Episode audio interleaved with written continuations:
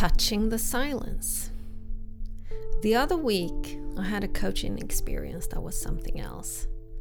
It touched the silence, and it's a genuine privilege when that happens. I don't know if you've ever been there.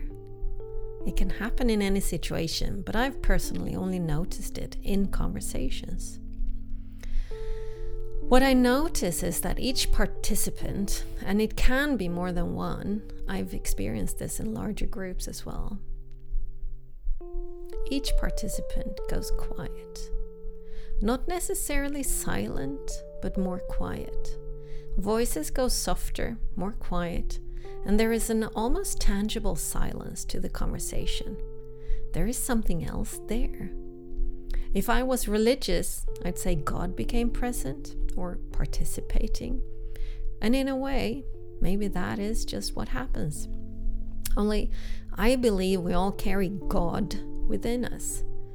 That, high, that higher power embodies us all, but we don't always feel it, experience it, or even remember it's there. But we do. And when we touch the silence, that higher power within is very much alive and thriving. This is not something that requires a specific setting to come about, though, as it's always there. We have the potential to tap into this higher power at all times because it's within us. Always. It's also what connects us, all of us, at all times.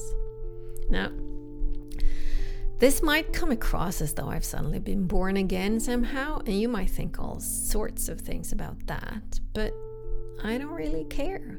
I won't let my thoughts about what you might or might not think limit me or my writing.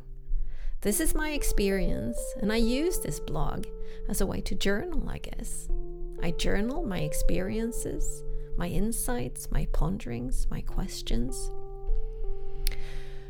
I wrote above that I've only experienced this touching of the silence in conversations, but now that I think about it, that's not true. I just realized it to being akin to the feeling of flow.